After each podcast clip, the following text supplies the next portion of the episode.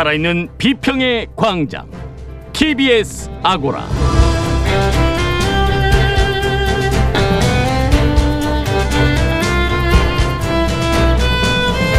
안녕하세요. TBS 아고라 송현주입니다.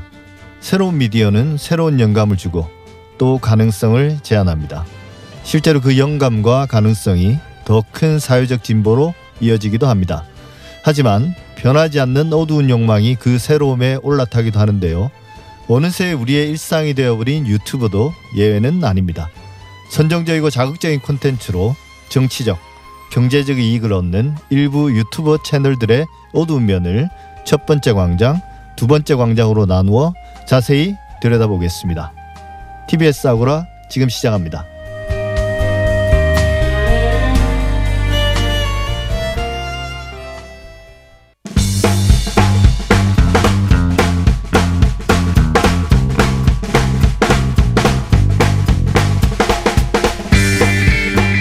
빅데이터 세상 전민기 한국인사이트 연구소 팀장과 함께합니다. 어서 오십시오. 네, 반갑습니다. 전민기입니다. 네.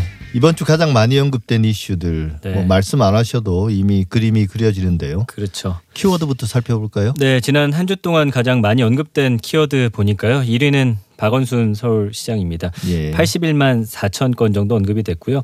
2위는 코로나입니다. 41만 9천 건. 그리고 3위는 어, 휴가 12만 7천 건. 예. 그래도 지난번에 이제 휴가 관련해서 분석을 한번 해봤었는데 그때만 해도 갈까 말까 좀 고민하고 찝찝하다라는 반응이었다면은 예. 이제는 그래도 가자라는 쪽으로 빅데이터 예. 상에서 좀 언급들이 많이 나오고 있더라고요. 대신 이제 좀 안전하게 가자라는 쪽으로 예, 이야기하고 결국 뭐 있습니다. 국내 여행에 한정될 가능성이 맞습니다. 높으니까요. 대신 이제 뭐 펜션이라든지 풀빌라 형태로 우리 가족들끼리 좀 머물 수 있는 곳들이 좀 많이 인기를 얻고 있고요. 근데 너무 비싸서 못 가겠던데요. 굉장히 예. 비쌉니다. 예. 4위는 또 백선엽 장군, 예. 예, 박원순 시장과 함께 많이 언급이 됐고요.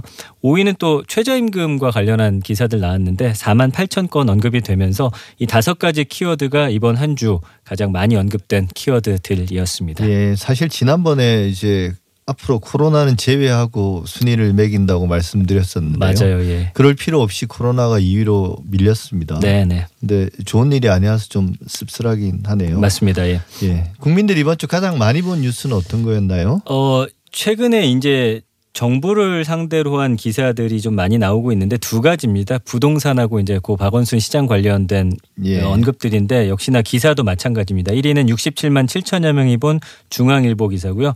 작년에 판집 8억 토하라니 징벌 세금 맞는 임대 사업자라는 이야기입니다.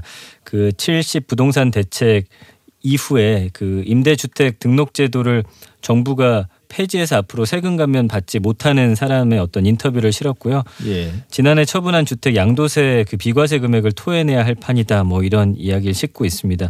이미 낸 세금의 지금 뭐 15배 이르는 8억 원 정도다. 이렇게 이야기를 하고 있고요. 그 임대 사업자들이 사실은 정부가 이렇게 하라고 해서 했는데 어, 이제 와서 이렇게 임대사업자에게 과세를 많이 하면 어떻게 하느냐라는 이야기를 나오면서 뭐 징벌 수준으로 강화됐다 이런 이야기를 올려놨네요. 예. 부동산 기사를 보면 네, 제가 항상 발견하는 공통점인데요. 네, 올라도 내려도 항상 피해보고 불만인 사람만 취재원으로 등장하더라고요. 그건 맞습니다. 예. 예. 그리고 이제 이 기사를 보면 네, 제가 약간 모순이라고 느낀 게 네. 임대사업자가 집을 왜 팔았는지 잘 모르겠고요. 어, 그렇죠. 예, 그다음에 이제 이 기사를 보면 명확한 게 하나 있는 게 이 기사에 등장하는 그분, 음, 그러니까 지난해 집을 팔아서 남긴 이익이 양도 차익이죠. 네, 네. 그게 십수억 원 된다는 이야기잖아요. 맞아요. 그리고 사실은 아직 그 어, 시행이 안 됐고요. 예. 어, 시간도 걸리고 그 일정 기간 동안에는 또 유예 기간을 주기로 했기 때문에 사실은 좀 어, 어떻게 보면 말씀해 주신 대로 약간 어, 논란이 있을 만한 그런 기사긴 예, 합니다. 다음에 기회 될때 네. 언론의 부동산 보도의 문제점에 대해서 네. 한번 살펴보겠습니다. 2위는요? 49만 3천여 명이 본 기사고요. 주- 역시나 중앙일보 기사입니다. 이순신도 관노와 잠자리 미투 그녀는 홀로 떨고 있다. 이게 아무래도 좀 제목 자체가 굉장히 자극적입니다. 예. 그 이렇게 쓰고 있어요. 친여 성향의 네티즌들 사이에서는 이런 말이 나온다. 그러면서 그러면 이순신 장군 관노와 잠자리 들었는데 그렇다고 제사 안 지내냐 뭐 이러면서 이야기를 나왔고 그러다 보니까 국민은 그 누구든 국가가 보호해야 될 대상인데 지켜주는 국가가 보이지 않는다라고 하면서 20, 30대들이 공분하고 있다 이렇게 쓰고 있습니다. 예. 저는 개인적으로 이제 그 대단히 그 말을 한 네티즌 자체가 분별 없다고 생각은 하는데 네. 이런 자극적인 말 무분별한 말을 인용하고 또 제목까지 뽑는 게 네. 제발 우리 언론들이 좀 자제했으면 좋겠습니다. 이게 뭐 정치적 의도건 상업적 네. 의도건 둘 다 있을 텐데 네. 언론 스스로 좀 격을 떨어뜨리는 게 아닌가 이런 생각이 들고요. 최근 다운표를 단 기사들이 너무 많다는 생각이 들긴 저 합니다. 고질적인 문제입니다. 예, 예. 사실은. 그리고 댓글로 가장 많은 관심을 받았던 이슈들도 한번 살펴보죠. 네, 1위는 조선일보 기사고요. 2만 3천여 개 N사 포털입니다.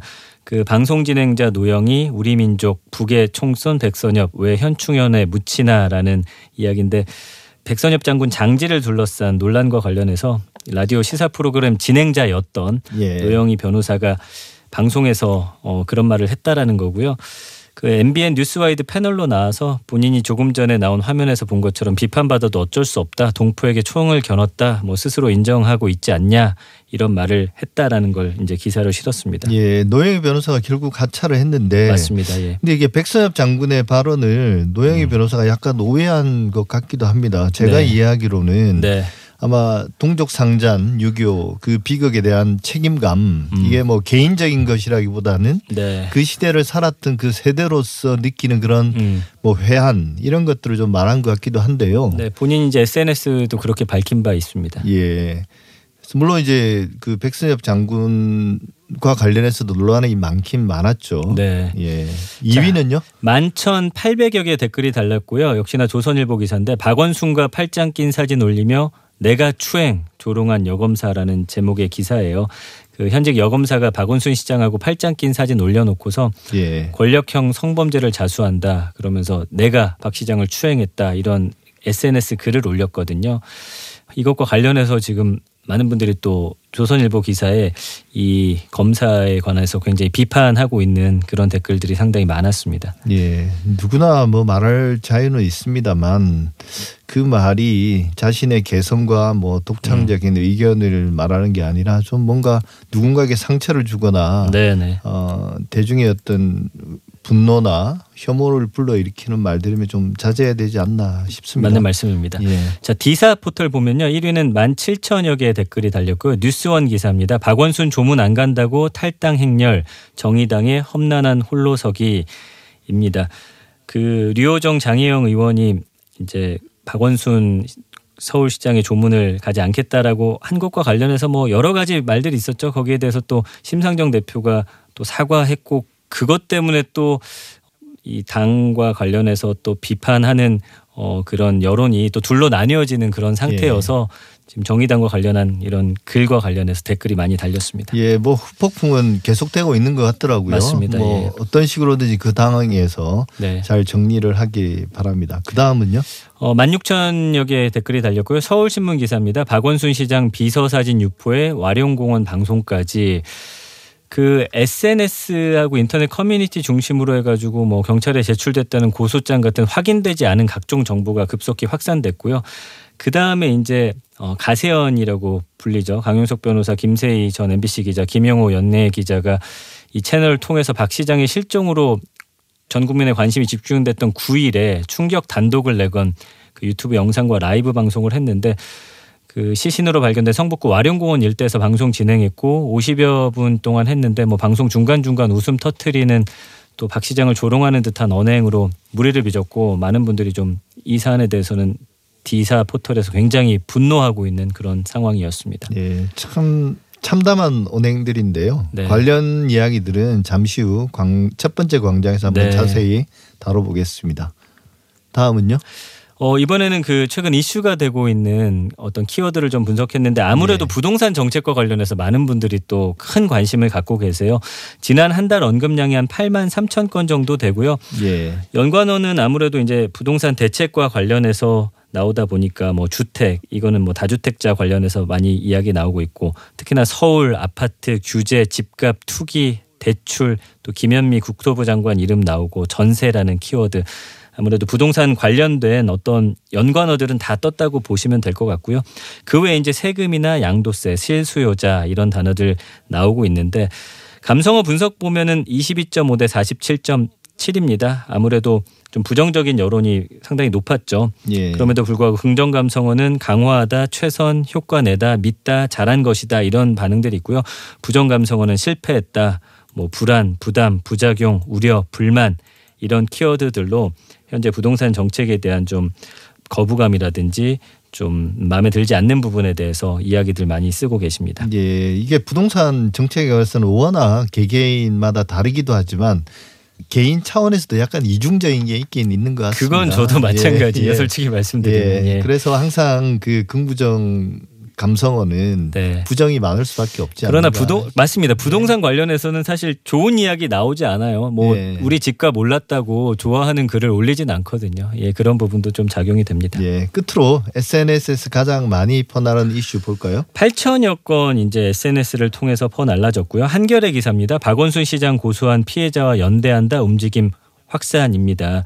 그 박원순 서울시장 숨진 전날 이 성추행 혐의로 피소된 사실이 알려지면서 고소한 피해자와 연대하겠다라는 어떤 움직임들이 많이 올라왔어요. 2차 가해성 어떤 그런 여론이 좀 번지는 거에 대해서 어 함께 연대해서 싸우겠다라는 거고요. SNS에는 뭐 샵 박원순 시장을 고발한다. 피해자와 연대합니다.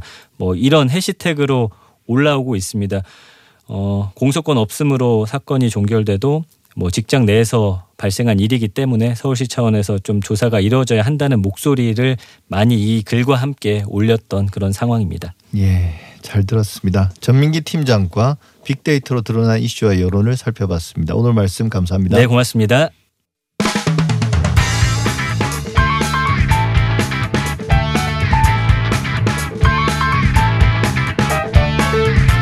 미디어 트렌드와 핵심을 파고드는 첫 번째 광장입니다. 요즘 중요한 사건 현장에 있으면 기자 못지않게 유튜버들이 현장 생중계를 위해서 몰려든다고 하죠. 지난 신천지 이만희 교주 기자회견 때도 그랬고요. 중요한 이슈 관련한 취재 현장에 유튜버들이 이제 자리를 차지한 모습이 이제는 낯설지는 않습니다. 문제는 이들이 더 많은 조회수와 수익을 위해서 더 노골적이고 자극적인 소재나 방식을 활용하는 경우가 많다는 건데요. 최근 박원순 시장 사망 관련한 취재에서도 극명하게 문제점들이 드러났습니다. 오늘 이 문제 한번 살펴보도록 하겠습니다. 정상근 미디어 전문기자 나오셨습니다. 어서 오십시오. 네, 안녕하십니까? 예, 기성 언론은 힘을 많이 잃었습니다. 네. 반면에 이제 웬, 요즘은 웬만한 언론사 못지않게 그런 영향력을 가진 유튜브 채널들이 많아졌습니다. 특히 정치 관련해서는 어, 더 많아진 것 같은데요. 네. 대표적으로 어떤 곳들이 있을까요? 맞습니다. 뭐 말씀하신 대로 예전에 이제 그 온라인에 기사를 막 쓰면은 그 과거에는 한, 한 10만 건, 20만 건 이렇게 뷰가 나오는 기사들이 있었거든요. 근데 예. 어느 순간부터인가 한 만 건, 2만 건만 나와도 정말 많이 나왔다. 뭐 이런 예. 좀 평가가 나올 정도로 이 언론사 기사 같은 경우에는 구독 수가 좀 많이 감소를 했는데 이 반면에 유튜브 같은 경우에는 구독자 수 자체가 뭐 몇십만 명, 어, 심지어 이제 백만 명이 넘는 그런 유튜브도 있다라고 합니다. 그래서 특히 뭐 정치 관련해서 어떤 곳들이 있냐라고 좀 보면은 이 보통 이 보수 진영 쪽에 이 유튜브들이 네. 굉장히 좀 많은데요. 어, 유튜브 랭킹 4월 기준으로 그 전체 7위가 이 신의 한수라는 유튜브 이 채널이고요. 이 구독자 수가 122만 명이 100만 명이 넘었습니다. 넘어가는군요. 네. 예. 어, 그리고 13위에는 진성호 방송 이 89만 명, 어, 그리고 24위에는 이 펜앤드마이크 TV 67만 명이고요. 어, 그리고 28위에는 가로세로 연구소 56만 명, 그리고 29위에는 고성국 TV 54만 명이었습니다. 어, 진보 쪽의 유튜브 채널 중에서는 이 노무현 재단 유튜브가 이 113만 명으로 9위를 기록하고 네. 있었고요. 어, 그리고 딴지 방송국이 75만 명으로 21위를 기록하고 있었습니다. 예. 근데 이런 정치 관련 콘텐츠 채널들이 원래는 이제 언론에서 접할 수 없는 그런 심도 있는 그런 해설들을 들려주는 게 네네. 원래 이제 주 역할이었는데요. 맞습니다. 요즘 이제 극단적인 정치 갈등을 불러일으키는 뭐 어떤 현장 취재 상당히 무리를 빚는 그런 취재들을 많이 한다고 하는데 네. 특히 이게 최근 지난 15일에 상당히 좀 충격적인 일이 있었다고 그러던데요. 네, 뭐 어떤 일이 있었냐면 그 우파 삼촌 TV라는 유튜브 채널의 유튜버 A 씨가 예. 어 그러니까 15일 저녁 7시에서 8시 사이에 이 소녀상 앞에 이제 연좌 농성을 하고 있는 그 연좌 시위자를 향해서 이 차량을 몰고 돌진하는 일이 예. 있었습니다. 어, 다행히 이 앉아있던 분은 그 돌진하는 차량을 피해서 부상을 입진 않았는데 어, 이 사람이 차를 몰고 사람을 향해 달려오면서 뭐 차 안에서 뭐 진짜 재밌다 뭐 이런 말을 했다라고도 하고요. 애들 놀래기는 왜 놀래요? 요, 잠시 썼다 가는데. 왜 놀래? 나 무슨 죄를 졌어? 가는데. 와, 재밌다, 진짜, 여기. 어, 그래서 이 시위를 하고 있는 단체에서는 이 해당 유튜버를 살인미수라고 주장하면서 고소를 하기도 했습니다. 예. 어, 그리고 이 우파산촌 TV라는 곳 말고도 이 김상진 자유연대 대표 뭐 이 사람도 이제 유튜버로 활동을 하고 있는 사람이고요. 어, 그리고 이 상상은 자유라는 뭐 이제 보수 유튜버 채널을 운영하는 사람들이 있는데 예. 이 사람들 같은 경우에는 이 어, 소녀상 옆에서 이 시위를 하는 사람들에게 이 성추행을 한 혐의로 좀 고소를 당한 상황입니다. 예. 어, 김상진 대표가 이 소녀상 지킴이들의 농성장 가림막을 들추면서 이 성적 수치심을 느낄 수 있는 발언을 했다 이렇게 좀 고소인 측은 주장을 하고 있고요. 어, 보수 유튜브 상상은 자유 채널 운영진은 그 농성을 하고 있는 그 여성 지킴이들의 신체 일부를 확대해서 어, 촬영을 하기도 했다고 합니다. 예. 그참 이해 못할 일들이긴 한데요. 이게 뭐 아마 인지도를 높이거나 네네. 조회수를 높이기 위한 하나의 수단 같기도 하고 네 그렇습니다. 예, 단순히 어떤 자신의 정책 의사를 밝히는 정도는 아니잖아요, 이게. 네, 그렇죠. 이게 초기에는 그 유튜브들이나 아니면 과거 뭐 팟캐스트나 아니면 뭐 이제 페이스북을 통해서 이제 중계를 하시는 분들의 특징을 보면은 어, 보통 어떤 정치적 이슈에 대해서 서로 마주 앉아서 뭐 얘기를 하는 뭐 대담 방식이거나 예. 어, 그렇지 않으면은 그 언론사들이 보통 가지 않는 현장을 이 현장 중계하는 좀 그런 사람들이 좀 많았 었습니다. 근데 이 최근에는 좀 이 모여서 대담을 하더라도 굉장히 그 수위의 내용이 심각하거나 좀 높거나 좀 그런 면이 있고 어, 게다가 이렇게 뭐 차를 몰고 돌진을 한다던가 아니면 어, 경찰들을 향해서 뭐 조롱을 한다던가 좀 이런 식의 어, 좀 뭐랄까요 좀 좋지 않은 행동을 하는 유튜버들도 굉장히 많아졌습니다. 예. 그리고 이번 박원순 시장의 극단적인 선택 이와 관련한 유튜브 라이브 방송에서도 참 경악할 만한 일이 있었다고 하던데요. 네, 뭐 일단 가장 논란이 됐던 곳이 이제 강용석 변호사 그리고 김세희 전 MBC 기자 등이 출연을 하고 있는 이 가로세로 연구소라는 유튜브 채널이었습니다.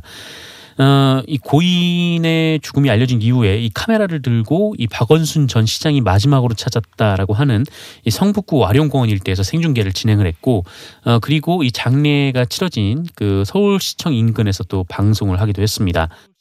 아 여기 위로 올라가야 돼요. 아 이제 올라가야 돼요? 예, 예, 예. 근데 여기 아 좀 근데 많이 근데. 근데 우리는 숙장문으로 가야 돼요. 아, 숙장문. 네, 숙장문. 숙장문. 아, 다행이다, 네, 다행이다. 숙장문을. 아 여러분 아. 숙장문이 여기 있습니다. 아 다행이다. 아니 근데 이거 맞다. 공교롭게도 숙장문이잖아요. 네. 이거 거꾸로 읽어보세요. 문정숙. 어? 그러네. 아니 오. 상징적인 공간이 아닐까. 야, 네. 야 대충 미리 오셔서 네. 야. 그러니까 그 기사에는 숙정문이라고 나왔는데 엄밀히 얘기하면 숙정문까지는 못안 들어가고 가고, 네. 네, 여기 가는 길에 여기 주변에서 삼천각 네. 하고 사이 여기 네, 네, 여기. 시청자분께서 네. 민심의 메아리였다. 네. 민심의 메아리.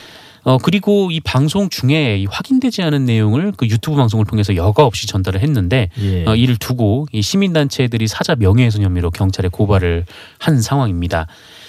어, 하지만 이 경찰에 고발하기 전까지 이들은 이미 좀 생방송으로 많은 수익을 거둔 뒤였는데 이 뉴스데스크에 따르면 어, 유튜버들이 얻는 건 결국 막대한 후원금이었다라면서 이 가로세로 연구소가 지난 9일 이후에 이 후원 채팅으로 1,300여만 원을 받았다 이렇게 네. 보도를 했습니다. 어, 직전 5일보다 두 배 이상 많은 후원을 받은 셈이라고 하고요.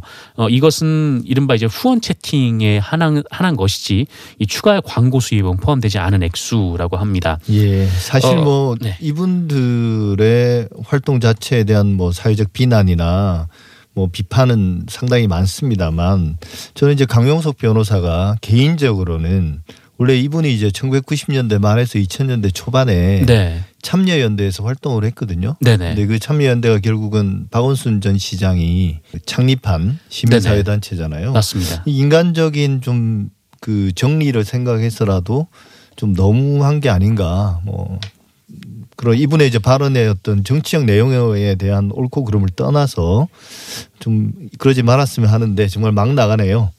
네, 그렇죠. 네. 가세현은 구독자가 56만 명이라는데 네. 뭐 어떤 분들이 보는지는 분석이 되나요? 음, 뭐 관련해서 이 구- 주요 이제 구독자층은 뭐 이른바 이제 보수 진영의 좀 그런 분들이 많이 본다라고 좀 알려져 있고요. 이 가로세로 연구소 같은 경우에는 이 김세희 전 MBC 기자 그리고 강용석 변호사가 설립한 채널로 알려져 있는데 이 정치와 시사 관련 컨텐츠도 올리고 어 그리고 김용호 전 스포츠월드 기자가 합류한 이후에는 그 연예계 관련 소식도 올리면서 어 좀 구독자층이 뭐 좀 다양해진 것으로 그렇게 알려져 있습니다. 예. 근데 이게 지금 그 그동안에 여러 가지 좀 자극적인 그 선정적인 그런 어 컨텐츠 때문에 노란 딱지가 붙어 있다고 해요. 노란 딱지가 붙으면 일단 광고가 광고 수익을 받지 못하는 거잖아요. 네, 이 보통 유튜브의 수익 구조가 어떻게 되냐면은 그 많은 분들이 영상을 보고 그 조회수를 바탕으로 이제 광고 수익이 책정이 되는 좀 그런 시스템인데 예. 이 노란 딱지라는 이제 유튜브 정책이 새로 나오면서 이 이제 이른바 이제 노란 딱지가 붙으면 그 영상에서는 광고 수익을 얻어갈 수가 없게 어, 그렇게 된 상황입니다. 그래서 어, 당시 이제 유튜브 채널들이 좀 많이 좀 이른바 뭐 경영난이라고 해야 되나요? 하여튼 예. 좀 수익이 많이 줄어서 좀 곤혹스러워하는 상황이었는데 어 그런데 이 새롭게 이제 그 유튜브 라이브 방송을 시작을 했어요. 그러니까 이 광고 수익에 기대는 것이 아니라 유튜브 라이브 방송을 하면은 이른바 이제 후원금을 예. 어, 유튜브를 통해서 받을 수가 있으니까 좀 그렇게 이제 활동 반경을 넓히게 된 상황인 거죠. 예, 사실 뭐 후원이나 기부로 운영되는 뭐 언론 활동, 뭐 저널리즘이 광고에 의존하는 것보다는 좀 긍정적인 면이 있긴 하거든요. 네네, 결국 이제 맞습니다. 광고도 결국은 광고주의 영향을 받는 거니까 순수한 어떤 독자나 지지자들로부터 그 재원을 마련해서 이 언론 활동을 하면 훨씬 자유롭고 오히려 정의로운 활동을 할 수 있는 건데 오히려 이게 정반대로 가는 것 같아서 음. 예. 맞습니다. 그 부분이 좀 걱정인데 그러니까 뭐 어떤 뭐 특정한 언론에 대해서 뭐 이게 많은 분들이 이 컨텐츠를 보고 그다음에 이 컨텐츠 비용을 지불하는 것이 뭐 가장 좋은 방법이긴 합니다만 근데 이 슈퍼챗 같은 경우에는 그러니까 네. 라이브 방송을 할 때 이 유튜브로부터 얻는 수익 그러니까 그 돈을 보내고 주고받는 그런 과정에서 좀 어떤 일들이 벌어지냐면 이게 점점 좀 그 뭐라 그럴까요? 하여튼 자극적인 이야기를 하고 좀 선정적인 이야기를 하고 이제 그럴 경우 에 굉장히 좀 예. 그 액수가 늘어난다라는 데 문제가 있습니다. 그래서 어, 이분들 같은 경우에는 점점 그 행위 행태가 좀 그 수위가 높아지고 굉장히 좀 부적절해지는 만큼 이 수익이 높아지기 때문에 계속 이런 일들이 반복이 되는 그런 상황입니다. 그게 과거에 이제 성적인 콘텐츠를 주로 다루는 그런 라이브 방송들에서 뭐 노출 수위를 증가시킨다든지 뭐 그런 어떤 성적인 발언들을 했을 때 시청자들이 실시간으로 반응해서 뭐 슈퍼챗이든 혹은 뭐 네네. 별풍선이든 이런 걸 쏟은 시스템 그대로인 거잖아요. 그게 그대로 가져온 거죠. 네. 네. 그러니까 정제된 컨텐츠를 보고 사람들이 지불을 하는 게 아니라 그렇죠. 네, 그게 그- 아니라 정반대인 거죠. 맞습니다. 예. 네. 여기에 이런 파급력이 강한 유튜버들 적용될 수 있는 규제는 현실적으로 있나요? 어, 사실 이 방송법이 유튜브를 대상으로 하지 않기 때문에 예. 음, 당연히 이제 방송통신심의위원회에서 뭐 어떻게 조치를 할 수 있는 부분은 없습니다. 근데 이 방송심의에서 뭐 어떤 제재를 내릴 수는 없는 거고 이제 다만 이제 통신심의에 걸릴 수가 있는데 예. 이 내용이 굉장히 좀 심각한 좀 명예훼손성 내용을 담고 있거나 아니면 완전히 이제 가짜 뉴스의 경우에는 이 통신심의를 하고는 하는데요. 문제는 이제 방송통신심의위원회가 여기서 이제 이 컨텐츠가 부적절하다 삭제를 해야 된다라고 판단을 해도 어 사실 이 영상을 지우는 주체는 유튜브 그러니까 구글이라는 데 문제가 그렇죠. 있습니다. 뭐 우리나라 회사가 아니기 때문에 이 방송통신심의위원회가 미칠 수 있는 영향력이 좀 한계가 있고요. 이 다만 좀 이 수위가 과하다 싶으면은 그 구글이나 유튜브 측에 요청을 할 수 있고 어 대체로 그 구글 측도 이 심의 결과에는 따라서 뭐 이 부분을 지워달라라고 하면 삭제는 하고 있다라고 합니다. 근데 그걸 일일이 언제 모니터링을 다 해서 그렇죠. 그걸 또 네. 이제 구글에 통보를 하고 또 시간이 흐르는 사이에 또 피해는 발생하고 그러는데요. 그렇죠. 이 방송 같은 경우에는 뭐 정해져 있는 채널에서 뭐 계속 이제 모니터링 하면은 혹은 이제 신고가 들어오면은 민원이 접수가 되면은 심의를 하게 되는데 유튜브는 워낙 많은 콘텐츠가 있는 데다가 또 어, 미칠 수 있는 영향력도 제한이 있기 때문에 예. 어떻게 국가에서 개입할 수 있는 부분은 없는 거죠. 채널이 폐쇄된 사례는 있습니까? 어 그런 상황 그런 경우가 있습니다. 네, 그러니까 이 김상진 자유연대 사무총장 아까 좀 말씀드렸던 예. 그 사람이 운영하는 채널이 이 김상진 TV였고 그다음에 이제 안정권이라는 사람이 이끌고 있는 뭐 GZSS라는 채널 어 그리고 우파 유튜버인 김미숙 씨가 하고 있는 뭐 잔다르크 TV 2 같은 이 채널들이 삭제가 됐다 뭐 이런 보도가 나온 적이 있습니다. 근데 다만 유튜브가 이 채널을 왜 삭제했는지 이 부분은 정확하게 네. 유튜브가 밝히지 않고 있는데 그러니까 개별 채널에 대한 조치 사항은 뭐 입장을 밝히지 않는 게 또 유튜브의 또 정책이라고 하더라고요. 그래서 예. 근데 다만 이제 그 유튜브의 좀 기준 같은 것들이 있는데 어 뭐 커뮤니티 가이드 또는 서비스 약관을 좀 반복해서 위반하는 경우 아니면은 좀 그러니까 정책을 위반하는 컨텐츠 그러니까 이 증오심이 들어가 있다거나 누구를 예. 뭐 혐오한다거나 어 명의를 도용한다거나 뭐 이런 채널들 아니면은 그 서비스 악용 예, 서비스 악용 그리고 남의 이익을 침해하는 행위 그러니까 뭐 어떤 뭐 저작권 위반 뭐 이런 것들을 주로 대상으로 하는데 어, 이들 채널이 삭제됐다면은 아마 뭐 증오심 표현이나 뭐 괴롭힘 등등이 포함된 것으로 보입니다. 예, 실질적으로 이제 유튜브가 혹은 구글이 이런 것들을 이런 채널들을 삭제하는 데서는 대단히 소극적이거든요. 근데 이제 네. 떠밀려서 계속 이제 그렇게 채널 관련된 정책들을 수동적으로 계속 도입한 건 맞습니다. 그래서 이런 구글이나 유튜브를 움직이게 하기 위해서는 좀 더 여론이 압력을 좀 더 가해야 될 것 같긴 합니다. 근데 이번에 가장 무리를 일으킨 그 가로세로 연구소 폐쇄 가능성에 대한 이야기도 나오고 있는 것 같은데요. 어떻게 네. 보세요?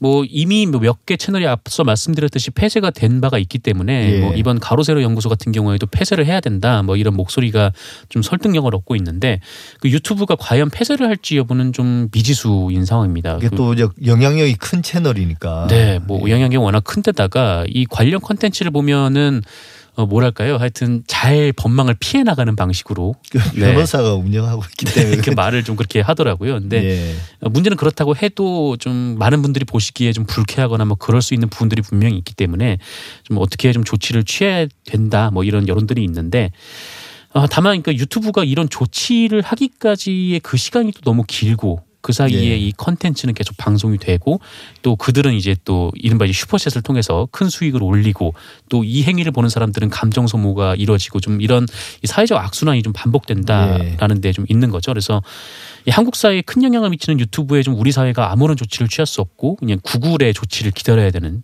좀 그런 좀 안타까운 상황이 있습니다. 예. 대중의 분노와 혐오를 양분 삼아 이제 정치적 목적을 달성하는 것. 그게 아무리 그 정치적 목적이 숭고하더라도 결국 이 절대 정당화될 수는 없는 거거든요. 하물며. 이게 돈을 벌기 위한 게 일차적 목적이라면 그 자체로 사실은 좀 심한 말이지만 독버섯 혹은 뭐 기생충에 지나지 않습니다. 좀 스스로 되돌아보기를 좀 바랍니다. 그럴 가능성이 얼마나 있는지 모르겠습니다만 지금까지 정상근 미디어 전문 기자였습니다. 오늘 말씀 감사합니다. 네, 고맙습니다.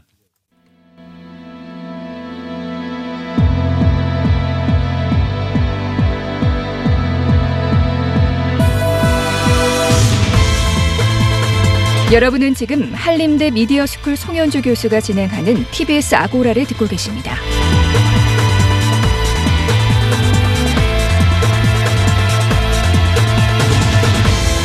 두 번째 광장 유튜브 채널의 또 다른 일탈을 이야기해 볼까 합니다. 유튜브 영상 클릭 수가 바로 돈이 되는 시대가 되면서 일부 유튜버들이 조회수를 올리려고 과장은 물론 허위 조작마저 꺼리낌 없이 저지르는 위험한 상황이 벌어지고 있다는 겁니다. 두 번째 광장에서 관련 이야기 나눠보겠습니다. 하재근 시사평론가 나오셨습니다. 어서 오십시오. 네, 안녕하세요. 지난달 한 유튜버가 방송 내용을 조작했다는 게 밝혀져 가지고 좀 어, 최근 파문이 일고 있습니다. 그 결과로 한 음식 브랜드가 심각한 피해를 입었다고 하거든요. 그래서 최근 유튜버 관련한 잡음들이 끊이질 않는데 오늘 이 문제 한번 살펴보겠습니다. 어, 방금 말씀드린 그 논란이 됐던 유튜브 방송 어떤 건가요? 예, 그 이 굉장히 유명한 스타 유튜버가 있는데 예. 구독자가 100만이 넘는 유튜버예요. 예. 그 영향력이 굉장히 큰 거죠. 예. 근데 그 유튜버가 이제 방송을 했는데 자기가 뭐 피자라든가 그 식품을 인스턴트 식품을 시켰는데 이게 중간에 누가 빼먹은 것 같다 이런 식으로 고발하듯이 예. 이렇게 방송을 한 거예요. 네, 여보세요? 원래 피자 미디움 사이즈가 원래 한두개 이렇게 조그맣게 나오나요? 아니 아니 여섯 조각 나가고 있습니다. 여섯 조각이요? 네, 어 근데 저 네 조각밖에 안 왔어요. 네 조각이요? 여섯 네네. 조각 나가는 건데. 그리고 치킨 아 이거 말씀 안 드리려 했는데 치킨도 좀 누가 네. 먹던 거를 쓴 건지 예, 한 조각 베어 물어서 왔더라고요. 한 조각 베어 물었다고요? 네네네. 이거 봐. 야, 이거 누가 봐도 물은 자국 아니야? 이거는 그 사람이 하는 말이 뭔 줄 알아? 튀김이 벗겨져서 그렇대. 고온도에서 튀김이 이제 하다 보니까 튀김이 벗겨졌대. 근데 이거 누가 봐도 물은 자국인데. 공분 또 일으키잖아요. 우리나라 네티즌들 공분 뜨겁잖아요. 예. 여기가 어디냐 이런 식으로 이제 막 또 이제 응징하려고 찾잖아요. 예. 그랬는데 알고 보니까 그 내용이 조작이었다는 겁니다. 그러니까 그게 네. 뭐 실제로 자기가 피자 치킨을 시켰는데 그게 네. 몇, 몇 개가 빠져서 배달원이 뭐 빼먹었다 이런 고발을 했는데 그게 다 거짓이었다는 다 거죠. 거짓이었다고 예. 하는 것이고요. 그 해당 매체 측에서 아니, 그러니까 해당 업소 측에서는 구조적으로 그렇게 중간에 누가 음식을 빼먹고 예. 그럴 수 있는 구조가 아니다. 예. 그러니까 완전 조작이다 이 방송 자체가 예. 그렇게 이제 해명이 된 사건입니다. 사실 뭐 재미를 위해서 약간의 그런 어떤 가공이나 네. 연출 같은 걸 하는 경우는 많지 않습니까? 그리고 네. 그런 것들을 좀 너그럽게 또 이해해 주는 경우도 많은데요. 알면서도 네. 알면서도 근데 이거 같은 경우는 실질적으로 피해가 발생한 거 발생한 거잖아요. 그렇죠. 업소가 만약에 정말 이게 안 좋게 찍히면 문을 닫는 경우도 있거든요. 그러니까 쉽게 회복도 안 되고요. 그렇죠. 그리고 당, 이 당분간 악명이 이어지면서 해명을 해도 이게 안 좋은 뉴스는 굉장히 빨리 퍼지는데 해명은 잘 안 퍼지는 경우가 있거든요. 그렇죠. 래서 두고두고 매출 하락이 될 수도 있고 이건 자영업자 눈에 피눈물 흘리게 하는 그런 사안이 될 수도 있기 때문에 예. 논란이 커진 거죠. 그러니까 아마 뭐 법적인 처벌을 피할 수는 없을 것 같습니다. 예. 근데 지금은 너도 나도 다 유튜버가 될 수 있는 시대잖아요. 네. 그리고 이제 뭐 유튜버라는 게 콘텐츠의 바다라고 이야기 이것도 약간 좀 뭐 식상한 음, 뭐 비유이긴 한데 네. 그런 콘텐츠의 바다라는 곳에서 그래도 살아남으려면 네. 결국은 좀 더 자극적인 소재를 찾지 않느냐 그 예. 크리에이터들이 그래서 이 선을 예. 넘어버리는 경우가 많은 것 같은데요. 예. 이게 다 결국은 조회수 때문인 거죠. 그렇 게 뭐 제가 그 저 방송한 분의 속마음을 알 수는 없지만 왜 그랬는지 저는 모르지만 예. 일반적으로 봤을 때는 결국 예. 어, 조회수를 올리려고 구독자 수를 올리려고 예. 좋아요 버튼을 많이 받으려고 더 유명해지려고 예. 그리고 구- 상당히 많은 그 퍼센테이지를 차지하는 것이 돈을 벌려고 예. 이런 목적으로 굉장히 자극적이고 신빙성도 떨어지는 예. 그러한 내용을 방송하는 사례가 이게 이 유튜브라는 매체가 점점 성장하고 있잖아요. 예. 원래 매체가 성장하면서 이러한 좀 안 좋은 사례들이 더 줄어들어야 되는데 예. 오히려 매체가 성장하면서 사회적 영향력도 커지는데 안 좋은 사례도 그에 비례해서 더 늘어나고 있다. 예. 이렇게 지금 분석이 되다 보니까 사회 문제가 되는 거죠. 그러니까 이게 여러 가지 욕망들이 다 합쳐져 있는 거네요. 그냥 예. 돈도 벌 수 있고 예. 그다음에 이제 나름 명성도 얻고 예. 그죠? 예. 또 크리에이터 스스로도 되게 재밌을 거예요. 그런 식으로 조작 한 방송이 예. 뭐 조회수가 팍 올라가고 이러면 그렇죠. 뭐 요즘은 그래서 하다못해 유튜브 조회수를 조작해 주는 그런 업체도 등장했다고 하는데요. 예. 실제 그런 내용의 콘텐츠 뭐 약간 조작의 냄새가 많이 나는 네. 그런 콘텐츠들이 얼마나 인기가 있습니까? 요즘에 음. 그 가짜 뉴스의 상징이 된 게 그 보수 정치 유튜버 쪽인데 네.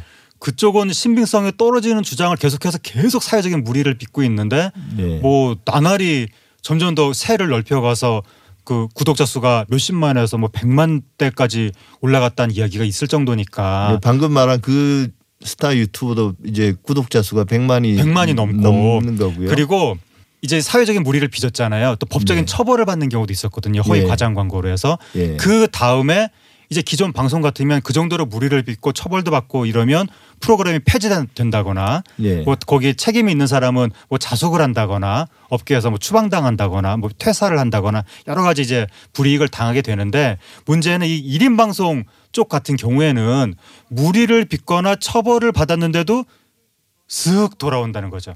돌아오 오거나 아니면 애초에 떠나지도 않기 때문에 돌아오고 자시고도 아니고 그냥 쭉 예. 그냥 하던 대로 방송한다는 거죠. 구독자 수도 별로 줄어들지 않고 또 어떤 사례가 있었냐면 처벌받은 사례가 있었는데 그 한 유튜버가 구독자가 300만이 넘는 그 예. 유튜버가 있었는데 처벌받았거든요. 근데 돌아왔거든요. 구독자 수가 줄긴 했어요. 예. 하지만 여전히 200 몇십만.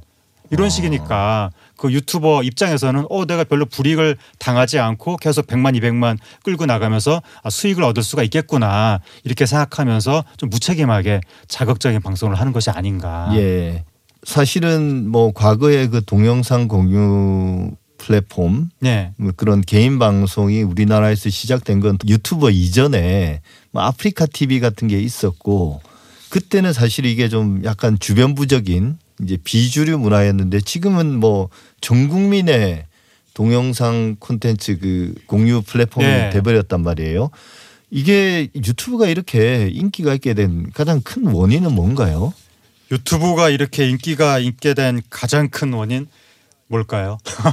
일단 이게 그 MZ 세대가 새로운 매체를 찾고 있었다라고 볼 수가 있거든요. 예. 근데 이제 MZ 세대라는 것은 그 밀레니엄 세대하고 Z 세대 합쳐서 예. 80년대부터 2000년대 초반까지 태어난 그 젊은 세대들의 경우에는 이제 기성 세대 문화와는 다른 자기들만의 매체를 찾고 있었는데 그때 이제 1인 방송, 유튜브 예. 이런 게 등장하면서 거기서 이제 자신들만의 문화를 찾은 거고 예. 그리고 과거에는 뭐전 국민을 대상으로 한 일반화된 평균화된 예. 그런 방송 내용이 뭐 인기를 끌었었지만 이제는 보다 세분화된 자기만의 관심사를 반영하는 예. 사람들이 그런 방송을 찾게 되는데 이게 기존 방송은 아무래도 국민 여러분 대상이니까 예. 세분화가 어렵잖아요. 그렇죠. 근데 이제 1인 방송 같은 경우에는 굉장히 세분화해서 예. 그래서 예를 들어서 유튜브를 보면 하루 종일 방탄소년단을 볼 수 있으니까 거기에 이제 완전히 꽂혀가지고 거기에 더 열광하게 되는 거고 그 다음에 공감 자기하고 비슷한 사람들이 유튜브 방송인으로 등장해서 예. 그 자 그 내가 공감할 수 있는 이야기를 해주니까 거기에 더 빠지는 측면이 있는 거고 그 다음에 기존 방송과는 다른 쌍방향성 나도 거기에 이제 시- 어, 실시간 소통도 할 수 있고 뭐 등등등 예. 그리고 또 내가 방송을 하다가 나도 또 방송인이 될 수가 있는데 그걸 통해서 기존 연예인 못지않은 엄청난 스타가 될 수 있다는 거. 이제 거기에 더해서 일부는 또 기존 미디어에 대한 불신이 있는 분들이 또 1인 미디어로 간 경우도 약간 있고. 정치적인 면에서 특히 이제 정치. 면에서 예. 그렇고 이런 것들이 복합적으로 이제 작용하면서 이 유튜브 1인 방송이 굉장히 인기를 얻게 됐는데 특히 최근에는 유튜브 1인 방송에서 대박이 터진다. 1년에 몇십억씩 번다. 이런 게 네. 알려지면서 더 여기에 이제 관심사가 들끓어가지고 굉장히 핫한 매체가 된 것 같습니다. 예, 근데 지금 청취자들도 약간 궁금해할 것 같아서요. 제가 여쭤보는 건데 MG 세대라고 말씀하셨는데 네. 이제 밀레니엄 세대는 좀 많이 알려진 말인데 네. G 세대는 뭔가요?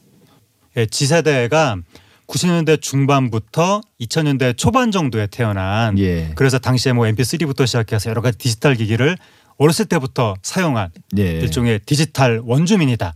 이런 개념으로 활용되는 말입니다. 예. 요즘 워낙 세대가 많아가지고요. 네. 예. 근데 이 조작 문제 말고도 뭐 논란이 있습니다. 최근에 이제 방송인 김민아 씨가 대한민국 정부 공식 유튜브에서 미성년자 상대로 약간 성희롱 발언을 해서 이제 또 비난을 받기도 했거든요.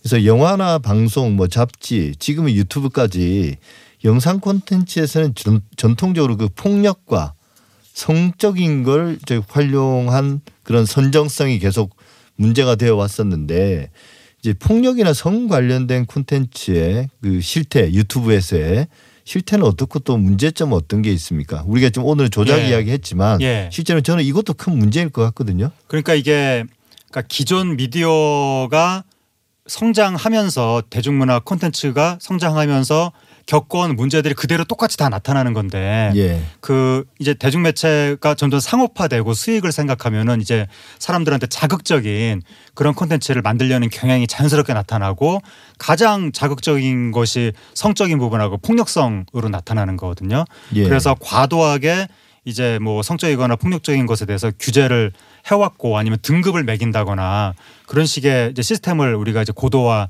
시켜 왔던 것인데 이게 1인 방송 유튜브 이쪽은 거의 지금 뭐 방치되다시피 하고 있다 보니까 그냥 정글처럼 예. 그렇게 막 자연 상태에서 그런 일들이 벌어지고 있다는 거죠.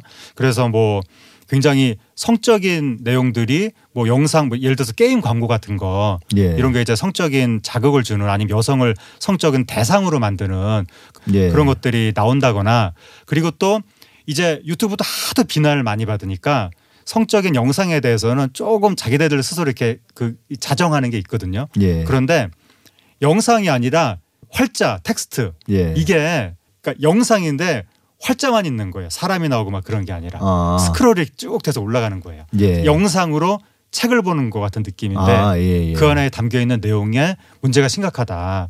그리고 또 폭력성도 이제 뭐, 어, 뭐 폭력배 출신 유튜버가 진짜 사람한테 막 폭행을 가하는 예. 그런 영상이 등장하기도 하고 사람이 몸이 막 다치는 장면이 막 등장하기도 하고 예. 이런 것들이 또 문제가 규제도 이루어지지 않고 있지만 등급별 관리도 이루어지지 않고 있다 보니까 예. 어린 아이들이 이러한 예. 그 콘텐츠에 제약 없이 접근할 수 있다. 이게 지금 문제인 거죠. 예. 근데 이제 결국 이게 이런 이야기를 하다 보면 규제 이야기를 안 할 수가 없는데요.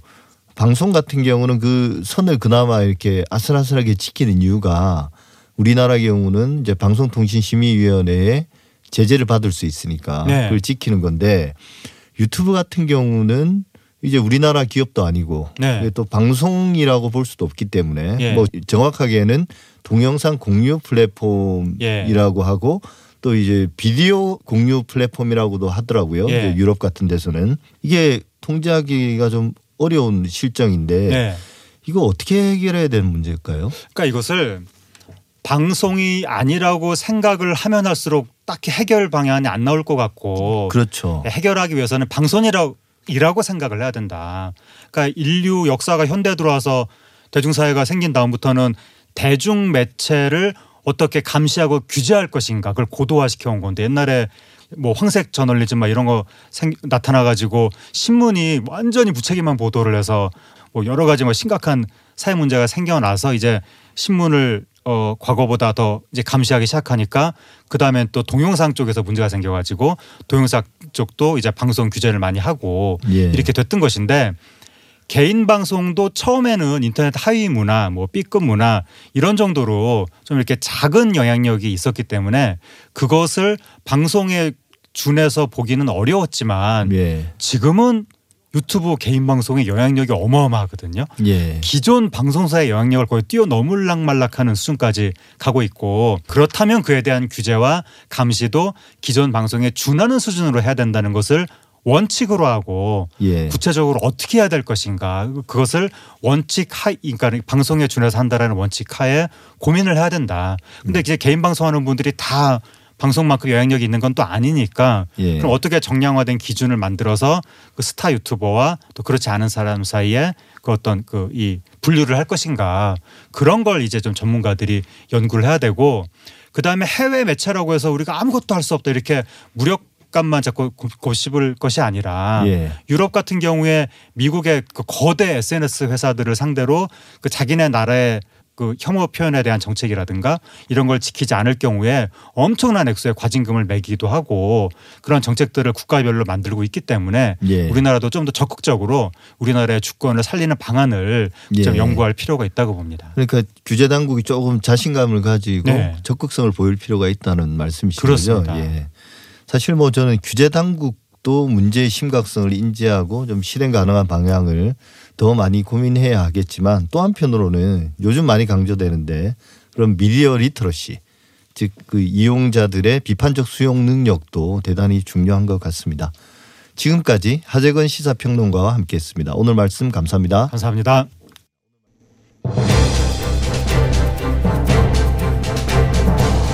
이념적으로 정치적으로 양극화된 사회.